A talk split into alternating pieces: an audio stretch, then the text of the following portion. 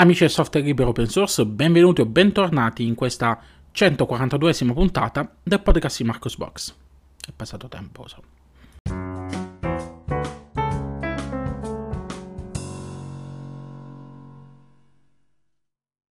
Rieccoci qui in questa nuova puntata del podcast di Marco's Box a commentare con voi le notizie dell'ultimo mese, visto e considerato che l'ultima puntata risale allo scorso tre marzo e non me ne vogliate, scusatemi, ma ci sono stati un po' di casini intermezzo tra operazioni di parenti e altre problematiche varie, e quindi ho, eh, ho avuto pochissimo tempo da dedicare al, al sito. Poi ho avuto proprio pochissimo tempo anche da dedicare alla, alla passione, quella nostra che, che ci accomuna, quella de, di, di provare in continuazione sistemi operativi open source, anche se a dire il vero e nel, qualche, giusto qualche settimana fa ho fatto anche io un cambio, eh, ho cambiato distribuzione, sono passato su Fedora eh, trentotto, la beta, quindi quella che ancora non, non è rilasciata in forma stabile, con Gnome quarantaquattro, perché ero ansioso di provare Gnome quarantaquattro, quello eh, puro, quello bello,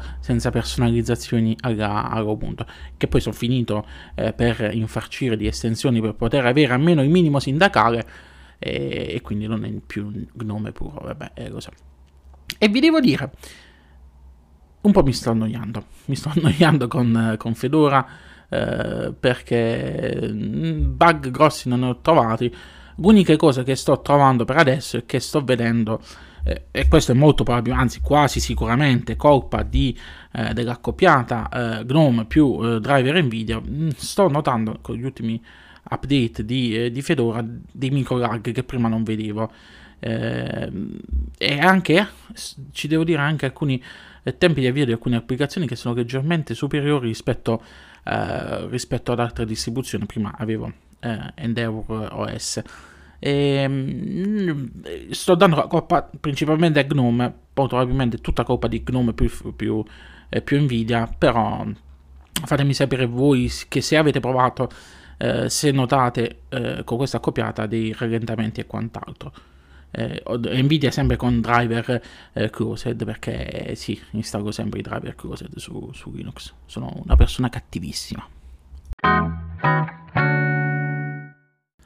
Allora, passiamo prima, anzi apriamo eh, questa puntata parlando di distribuzioni Linux e apriamola parlando di Vanilla O S. Vi ricordate di Vanilla O S? Vanilla O S è una delle distribuzioni più interessanti rilasciate negli ultimi mesi, è eh, realizzata eh, da un italiano, lo sviluppatore principale, e, e Ed è una distribuzione che inizialmente nella prima sua incarnazione è stata basata su, eh, su Ubuntu, che adesso ha deciso di cambiare casacca, e a partire dalla versione due punto zero di Vanilla O S, Vanilla O S due punto zero, nome in codice Orchid, questo è il nome di questa seconda release di eh, Vanilla O S, Vanilla O S eh, passerà da Ubuntu a Debian Sid, sempre continuando a offrire un uh, Gnome quanto più vanilla possibile.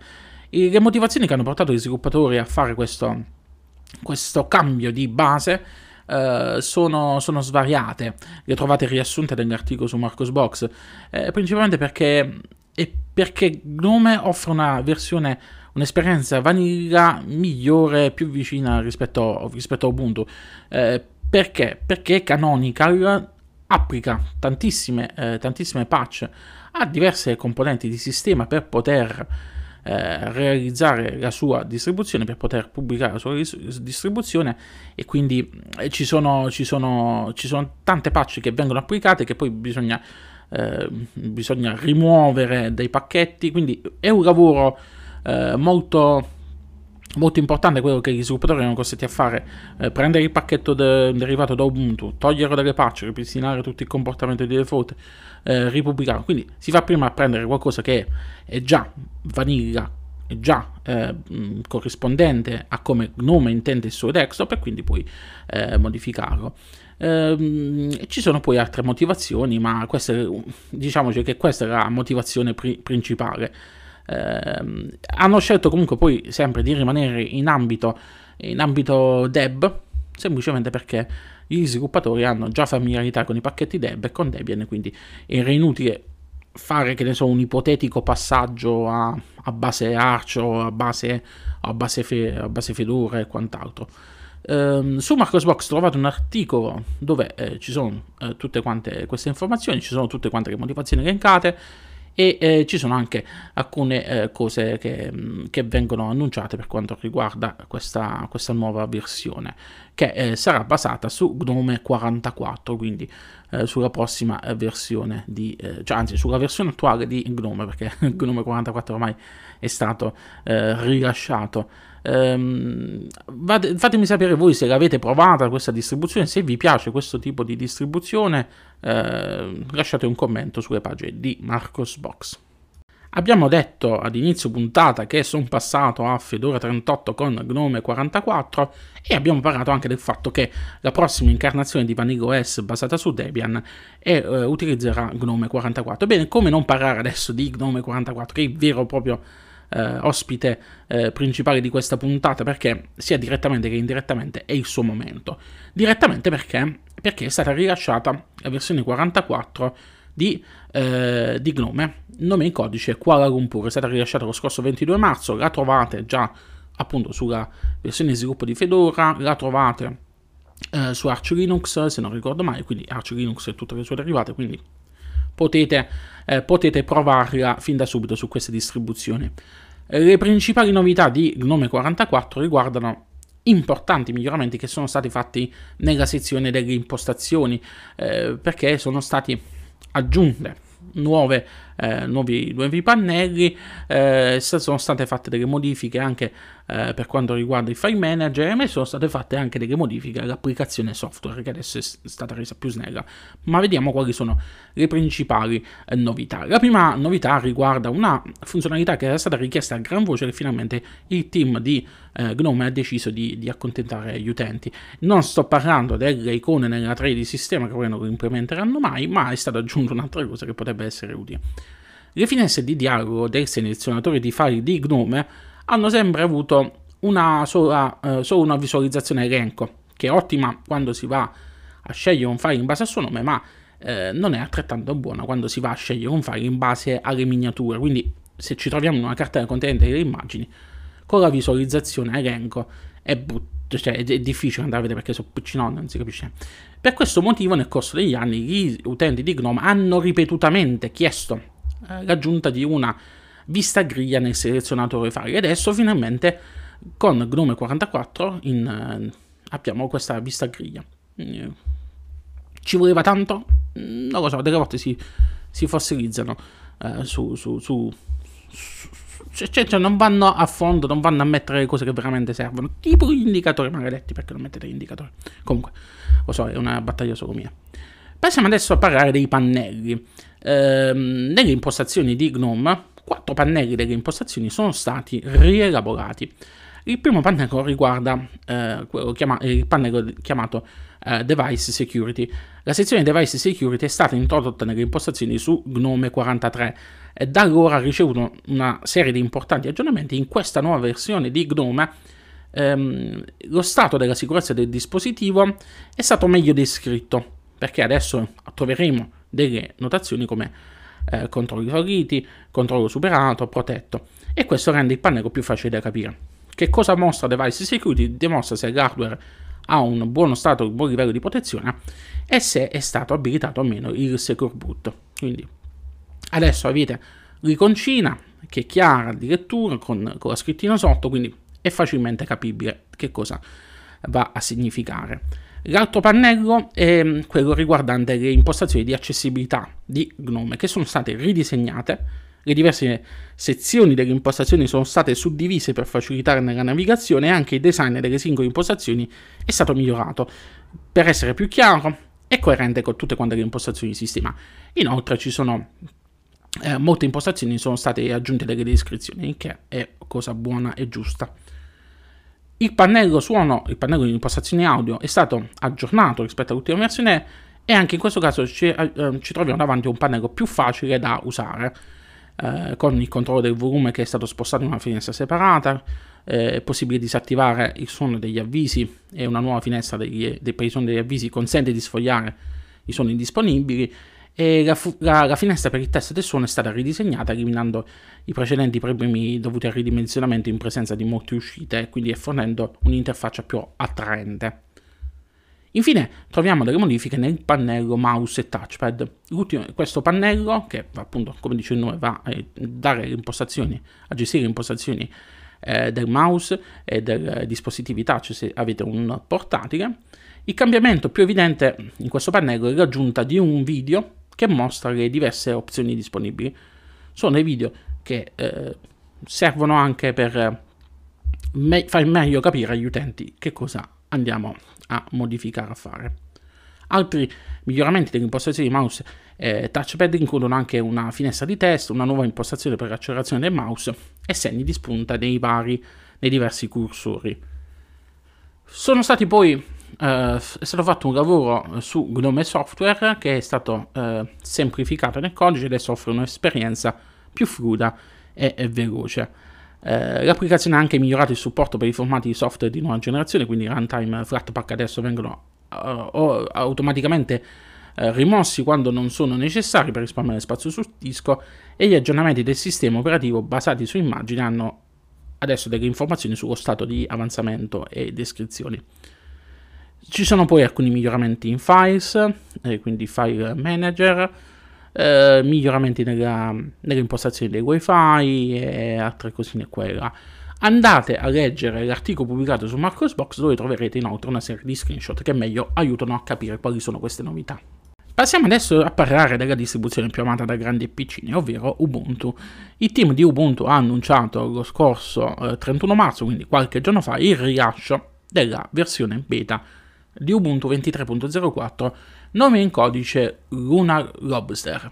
Ovviamente è stata rilasciata sia per ehm, sia Ubuntu che tutti quanti i suoi framework ufficiali, ed Ubuntu, Ubuntu, Ubuntu, Ubuntu Budge, Ubuntu Cinnamon, Ubuntu Kylin, Ubuntu Mate, Ubuntu Studio, Ubuntu Unity, ex Ubuntu.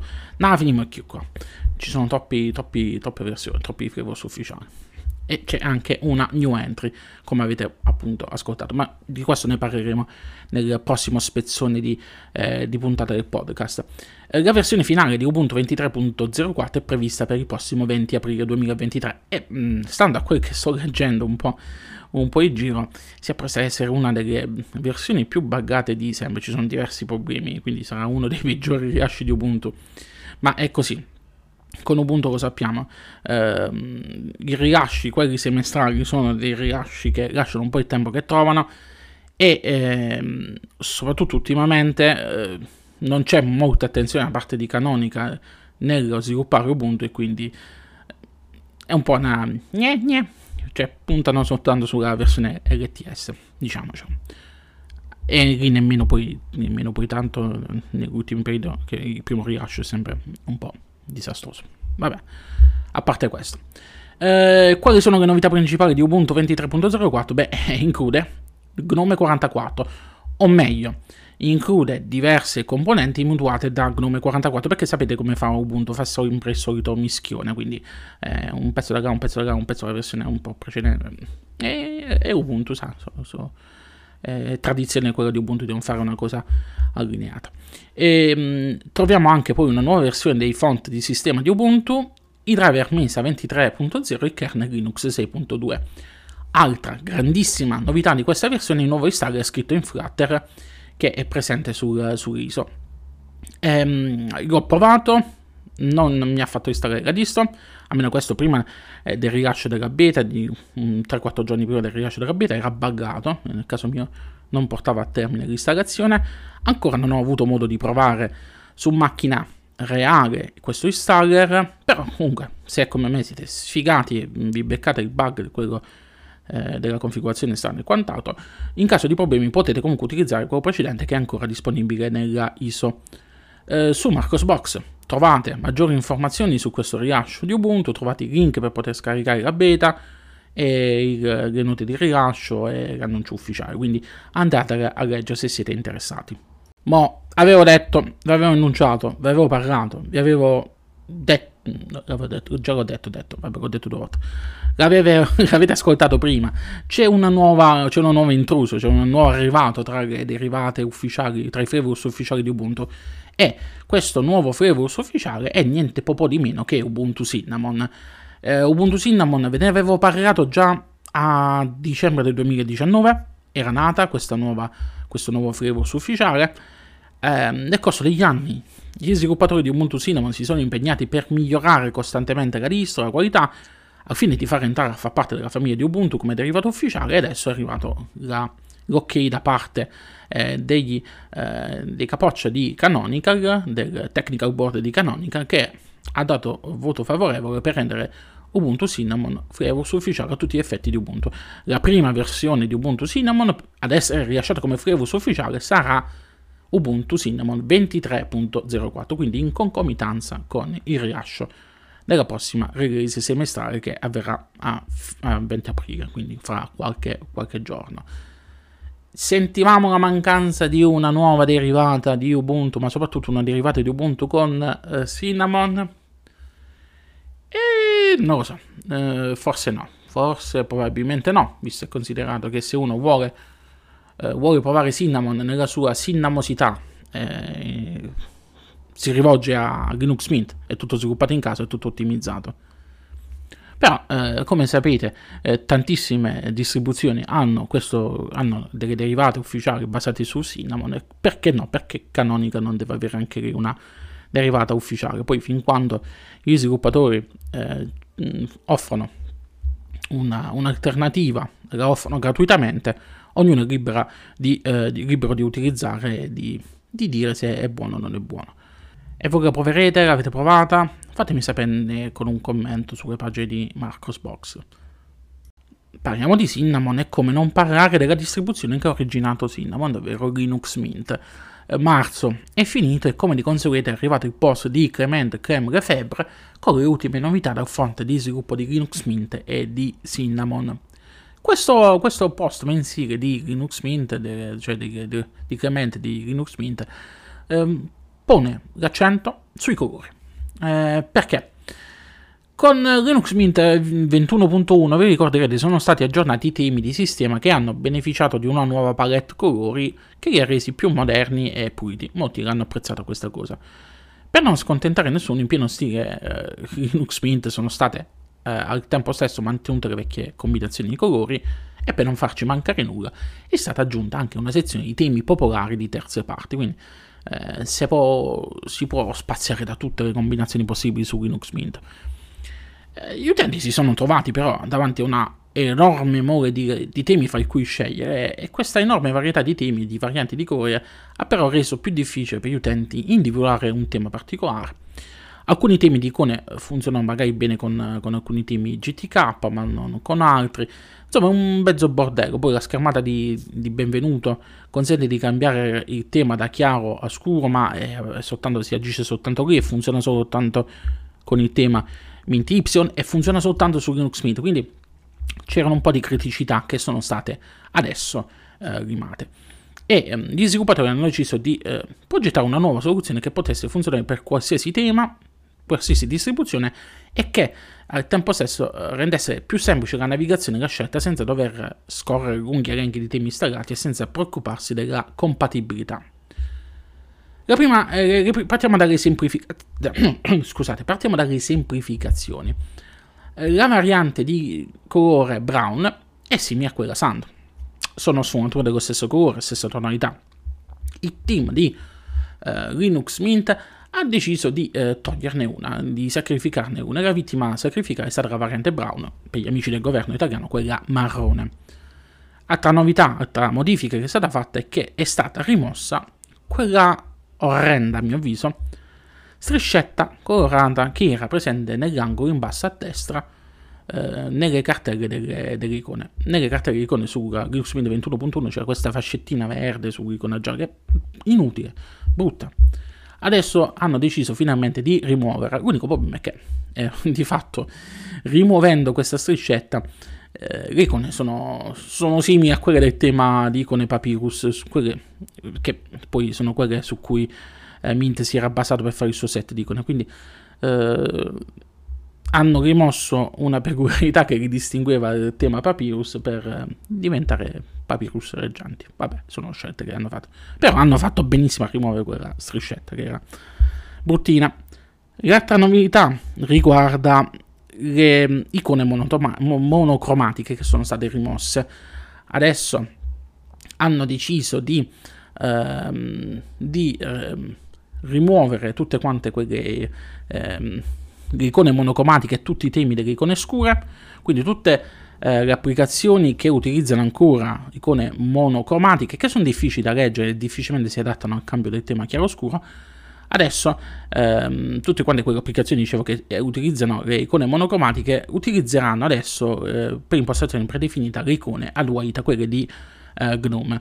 Ehm, sì, hanno fatto una cosa carina, hanno fatto cioè, una scelta sensata, però anche in questo caso hanno portato un po' di confusione a mio avviso, perché poi ti ritrovi, che ne so, eh, Transmission che avrà il suo set di icone differenti, adesso avrai le icone colorate Adwaita e non avrà le icone che noi siamo andati a mettere di sistema. Insomma, hanno sistemato da una parte la coperta per, un, per avere una cosa più, più, più carina e utilizzabile con, ehm, con, eh, con i temi chiari e scuri, però poi non hanno modificato, cioè non hanno pensato a questo problema. Eh, fate un set di icone che funziona su tutto e basta. Cioè, io delle volte no, non, non vi capisco queste, queste modifiche fatte o non fatte. Poi eh, l'altro ramo, l'altro settore, l'altra parte del desktop che è stata modificata è quella relativa ai, la scelta, alla, alla scelta dei temi, eh, dei temi G T K. Eh, praticamente è stato introdotto un nuovo concetto eh, di temi chiamato stili. Uno stile ha fino a tre modalità: misto, scuro e chiaro. Ognuna di queste modalità può contenere delle varianti di colore. Una variante è una combinazione di temi che funzionano bene insieme. Quindi loro hanno introdotto questo concetto di stile per rendere più facile il passaggio e eh, la scelta dei, dei temi, in modo tale da poter individuare facilmente dei temi, fra i temi installati, eh, quelli che hanno un bel aspetto, una bella combinazione tra di loro, in modo tale da non dover eh, andare a assorbirsi dalle mille combinazioni che mh, sono, erano presenti nel, nella vecchia gestione dei temi. Detta così, lo so, suona, suona malissimo. Eh, andate a vedere gli screenshot postati sul, sul blog, perché andate a vedere gli screenshot si capisce immediatamente di che cosa sto parlando. Però anche qui in questo caso fate, fatemi fare una piccola critica. Cioè loro hanno introdotto, anziché pensare a ridurre tutte quante queste mille combinazioni di colori, no, perché vogliono rimanere a mantenere mille combinazioni di colori, però hanno detto: per aiutarvi bene nella scelta introduciamo gli stili di colori, questi stili. Quindi un nuovo pannello dove è possibile selezionare gli stili di temi che vanno bene assieme, con combinazioni di colori che vanno bene assieme, in modo tale da scegliere meglio il tutto. Rimuoverate i temi in eccesso. Lo so che è una cosa brutta per i temi di Linux Mint, quella di non dare mille, mille, mille eh, possibilità di scelta di personalizzazione dei temi, perché è una delle cose che oramai ci portiamo avanti da tantissimo tempo di Linux Mint. E avete visto che cosa è successo? Hanno introdotto una nuova palette di colori con la precedente versione e hanno deciso di mantenere quelli vecchi e più di aggiungere poi un altro tipo di, di, di, di temi e quant'altro. Cioè, eh, troppa grazia Sant'Antonio, cioè, tagliamo un po' le cose. Vabbè, comunque a, a molte persone piace questo approccio, a molti utenti Linux Mint piace questo approccio, e adesso è più facile trovare un tema, uno stile di colore bello. Poi ehm, l'altra piccola modifica infine che è stata fatta riguarda eh, le nuove colorazioni che sono state introdotte nelle cartelle. È stata introdotta, per esempio, una nuova variante, eh, quella basata sul tema Yaru, quindi la combinazione colori di Yaru. È stata messa una nuova combinazione eh, T I L delle, delle icone.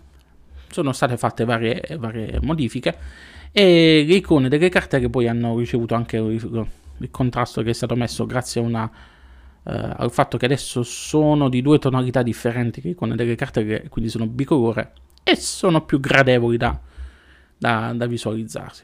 Insomma, uh, ci siamo capiti. Il team di Linux Mint ha deciso di giocare con i colori della distribuzione. Sulla prossima versione di Linux Mint, la, eh, la prossima versione che sarà la ventuno punto due, io propongo ufficialmente di cambiare il nome della distribuzione in Linux Arrekin, eh, non lo so, facciamola, chiamiamola così, eh, fatemi sapere voi che cosa ne pensate. E passiamo adesso a parlare di software con il rilascio di un nuovo browser web che eh, si contenterà il titolo del browser più, più anonimo, adesso capirete il perché. Mullvad V P N, il popolare servizio di V P N, e Tor Project hanno deciso di eh, lavorare congiuntamente per la nascita di un nuovo browser web chiamato Mullvad Browser. Questo browser web è un multipiattaforma per Windows, macOS e Linux, è basato su Firefox e mira a ridurre al minimo eh, tracking e fingerprinting, senza però utilizzare il rete Tor. Eh, l'idea alla base del rilascio di questo browser è quella di fornire un'alternativa in più oltre alla rete Tor per navigare in internet con maggiore privacy. Eh, Mullvad e Tor Project fanno parte da molti anni della stessa comunità che si dedica allo sviluppo di tecnologie che danno la priorità alla protezione del diritto alla privacy delle persone, e eh, Mullvad contribuisce anche a Tor Project al più alto livello apparten eh, di appartenenza come membro fondatore del Tor Project Membership Program. Eh, si sono rivolti agli sviluppatori di Tor per poter eh, aiutare a sviluppare i loro browser per creare un prodotto basato sugli stessi principi e con gli stessi livelli di sicurezza simili a Tor Project, senza essere basato su, su Tor Project, con la possibilità di avere anche una eh, facilmente essere utilizzabile con una V P N. In breve, che cos'è eh, Mullvad Browser? Ve l'ho detto prima, è eh, praticamente un browser, eh, Tor Browser senza la rete eh, Tor Network.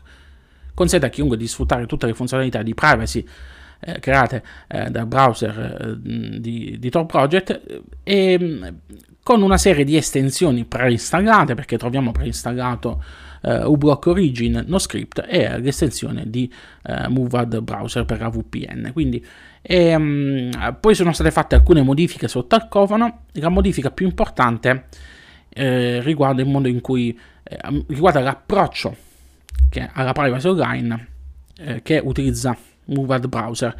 Mullvad Browser applica un approccio hide in the crowd. Eh, spero di averlo pronunciato bene, che la R sapete bene che mi manca.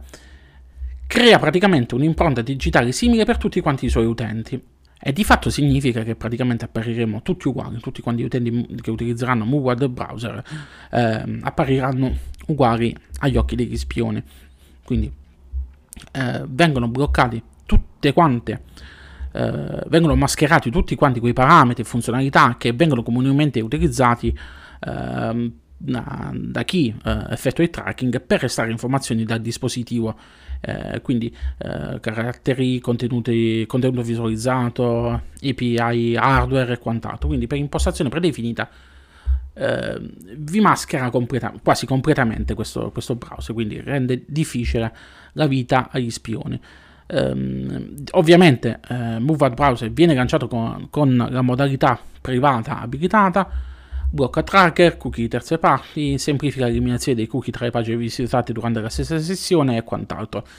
Potete scaricarlo e utilizzarlo su, uh, su Windows, macOS e Linux, come vi ho detto, e fatemi sapere che cosa ne pensate di questo browser, se avevate la necessità di questo browser oppure no. Che poi um, non c'entra con Mullvad Browser, ma ve ne parlo lo stesso. Da qualche, da qualche giorno mi hanno dato il codice di accesso per poter utilizzare, per poter provare la versione in sviluppo eh, di DuckDuckGo browser per Windows. Lo sto utilizzando, e circa DuckDuckGo, che vi devo dire, eh, è già diversi bug, è comunque una versione, una versione beta eh, con anteprima eh, privata, quindi non è disponibile, eh, non è una beta pubblica, e, mh, è basato Uh, su uh, Microsoft Edge WebView due, e io ero sinceramente molto contento dell'arrivo di questo browser all'interno del panorama dei browser web, però dopo aver utilizzato un po' ho detto eh, vabbè, io queste cose le posso fare pure con, con Firefox, giusto, con qualche estensione. E tornando al discorso anche di Mullvad Browser, io queste cose le posso fare anche con Firefox.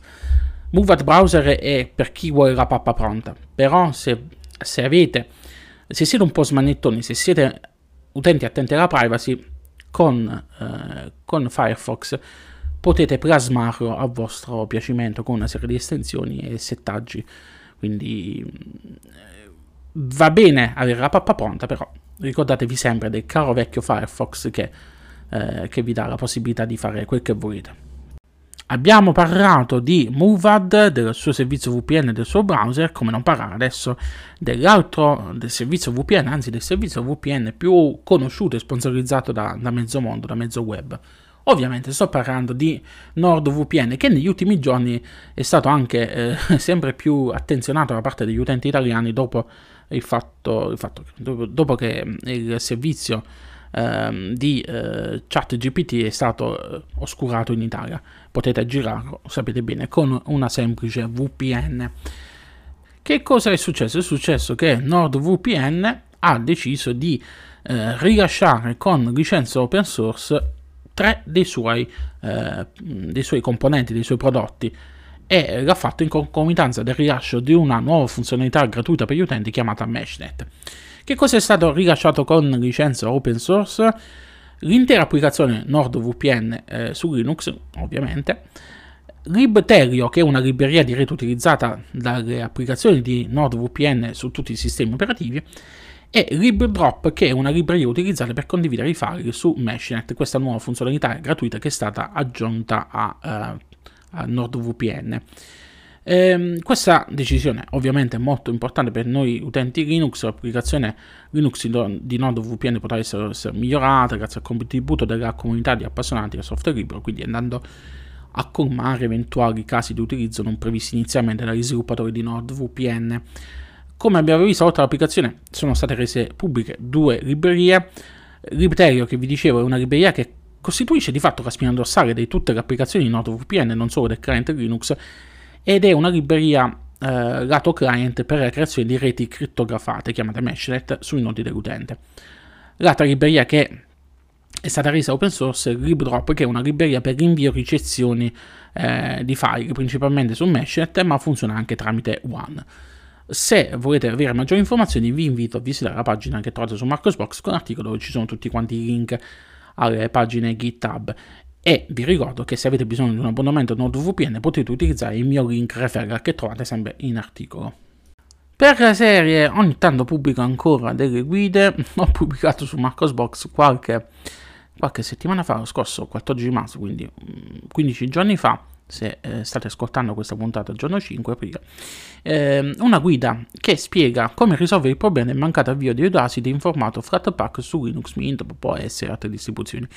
Nel, durante la fase di oddio che di sto prova adesso, che mi è venuta lo scorso quindici di, eh, quindici di anzi quattordici scusate di, di, di marzo del duemilaventitré, eh, ho deciso di provare nuovamente Linux Mint. L'ho installata Linux Mint, a parte il fatto che mi ha fatto un casino nell'installare, che mi è andata a installare Wi-Fi all'interno della partizione Wi-Fi di del disco di Windows, quando invece dovevamo farlo all'interno della partizione eh, Wi-Fi del disco Wi-Fi, cioè della partizione Wi-Fi che, del disco Linux, perché io eh, lo sapete, se mi ascoltate da diverso tempo lo sapete, utilizzo una soluzione a due dischi per i sistemi operativi, con, ehm, con Windows su un disco, Linux su un altro disco, e ehm, ogni mh, disco ha il suo Wi-Fi, quindi Wi-Fi per Windows nella sua partizione e la partizione Wi-Fi sul disco Linux per Linux, in modo tale da evitare i soliti casini che succedevano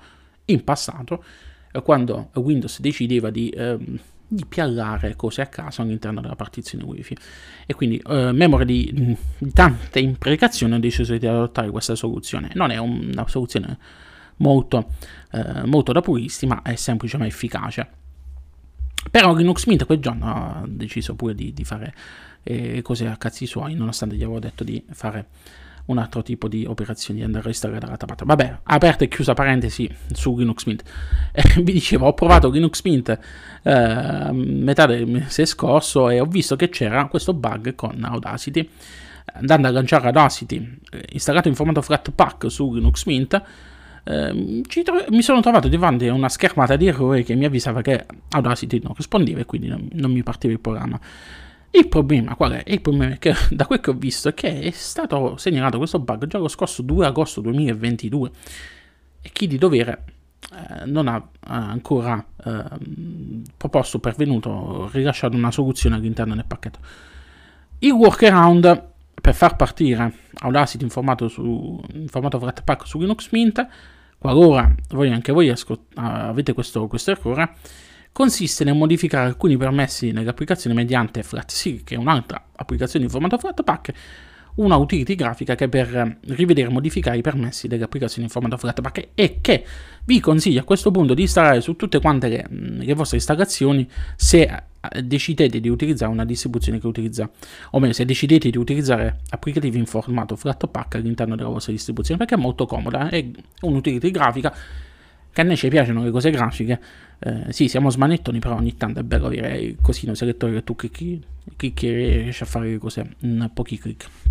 Vabbè, su Marco's Box trovate la soluzione eh, a questo problema in questa guida. Vi ho messo anche un video, eh, ho, ne ho approfittato per fare una video guida eh, del problema, quindi ogni tanto riportiamo in vita anche il canale YouTube di, eh, di Marco's Box. E spoiler, Fedora l'ho installato subito dopo il pasticcio che ho fatto con, con, con come si chiama qua, con, con Linux Mint. Eh, maledetta Linux Mint, mi hai fatto installare Fedora, tutta colpa tua. Arriviamo agli ultimi due argomenti di questa puntata. La prima riguarda una notizia interessante per tutti quanti noi utenti che amiamo il software libero open source e che arriva direttamente da una delle istituzioni europee. La, il garante europeo della protezione dei dati, a partire dal mese di febbraio duemilaventitré, ha iniziato a sperimentare l'utilizzo di Nextcloud e Collabora Online, che sapete è basato su, sulle tecnologie di LibreOffice, come strumenti per condividere file, inviare messaggi, effettuare videochiamate e consentire la redazione collaborativa in un ambiente cloud protetto. È una notizia importante che è collegata anche ovviamente al G D P R, eh, perché? Eh, perché finalmente le istituzioni europee hanno iniziato a sperimentare delle soluzioni che possono ridurre al minimo la dipendenza da fornitori di monopolio e eh, eventuali blocchi del fornitore dannoso, ehm, negoziando anche eh, contratti migliori di, per fornire servizi cloud all'interno dell'Unione Europea e per soprattutto avere la sicurezza che i dati, i dati presenti nel cloud risiedano su territorio europeo. Perché è importante che i dati personali delle persone, dei paesi risiedano sul territorio europeo e non in paesi extraeuropei? Eh, perché, perché sapete bene che la normativa eh, per la protezione dei dati a livello europeo è molto stringente e molto attenta alla privacy. La normativa americana eh, è praticamente all'acqua di rose e consente al governo americano di, eh, in caso di problemi, andare a spiare e fare quel cavolo che gli pare con, eh, con i vostri dati. Quindi è una cosa eh, importantissima per noi cittadini dell'Unione Europea e speriamo che questo eh, esperimento eh, dia buoni frutti e che eh, tale, tale cosa venga adottata a livello europeo, globalmente, ma soprattutto anche a livello italiano. Perché noi ultimamente stiamo iniziando a, anzi nel corso degli ultimi anni abbiamo iniziato a infischiarci nel trattamento dei dati personali, ma è una cosa che dovremmo prestare più attenzione. La privacy è importante, il modo in cui i nostri dati vengono utilizzati è importante. Lo so, ci sarà eh, chi tra di voi dirà ma io non ho niente da nascondere, ma il dato è anonimizzato e quant'altro. Mo' è anonimizzato, mo' non c'è modo di vedere. Poi magari si scopre fra qualche anno che, come è successo con... Eh, Eh, con, con altri scandali, si scopre che magari quel dato non era propriamente anonimizzato e magari si poteva ricondurre a noi. Eh, mo viviamo in una democrazia, potremmo non vivere in una democrazia domani, quindi la privacy digitale, la sicurezza digitale dei nostri dati è importantissima, è vitale, quindi eh, non facciamo gli soliti, cerchiamo di, eh, di essere più, più attenti a queste cose. E concludiamo questa puntata parlando di un evento che si svolgerà il prossimo mese di maggio e che è organizzato da Odoo Italia. Odoo è cos'è? Una suite di applicazioni aziendali open source che copre tutte quante una serie di, eh, di esigenze all'interno della, dell'azienda, quindi C R M, e-commerce, contabilità, inventario, condivendita e quant'altro. Quindi è uno strumento molto potente. In Italia abbiamo un'associazione chiamata Odoo Italia, ve ne ho parlato anche diverse volte sulle pagine di Marco's Box, che porta avanti eh, Odoo in Italia e ha organizzato una conferenza dedicata all'E R P Odoo, e questa edizione duemilaventitré si terrà a Milano eh, presso Gucci Cinemas eh, Bicocca Village il quattro e cinque maggio duemilaventitré. L'evento prevede due giornate di talk e tavoli di discussione legati alla piattaforma Odoo. Eh, i biglietti sono disponibili, sono già disponibili dal, sul sito odoo italia punto org, e se eh, volete partecipare proponendo un vostro talk potete farlo fino al quattordici aprile andando al posto link che trovate sulle pagine di Marco's Box e compilando le informazioni necessarie, quindi per, per poter eh, per poter essere partecipi in prima persona di questo di questo evento. Maggiori informazioni sul Uh, sulla conferenza E R P Odoo edizione duemilaventitré le trovate sulle pagine di Marco's Box con tutti i link, mail e quant'altro. Fatemi sapere se parteciperete, perché anzi se partecipate fate anche da inviati per Marco's Box, andate magari a spiare e fare un resoconto se siete disponibili. Fatelo, fatelo, fatelo, vi prego, qualcuno lo faccia.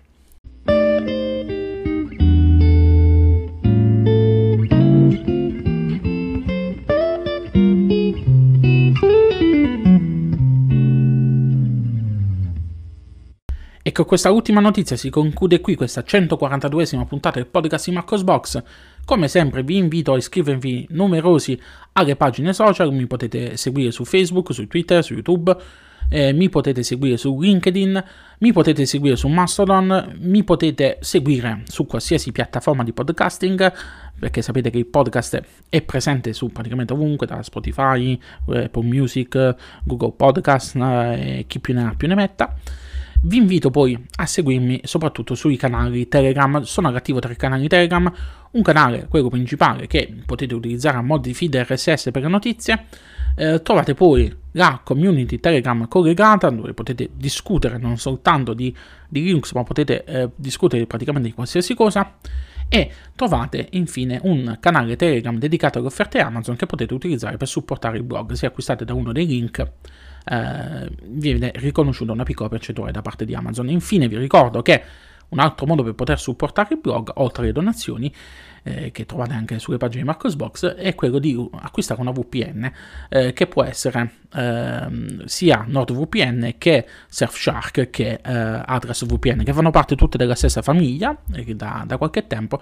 Sulle pagine di Marco's Box trovate un link che eh, vi illustra quali sono le varie caratteristiche di queste V P N e trovate tutti quanti i miei link affiliazione.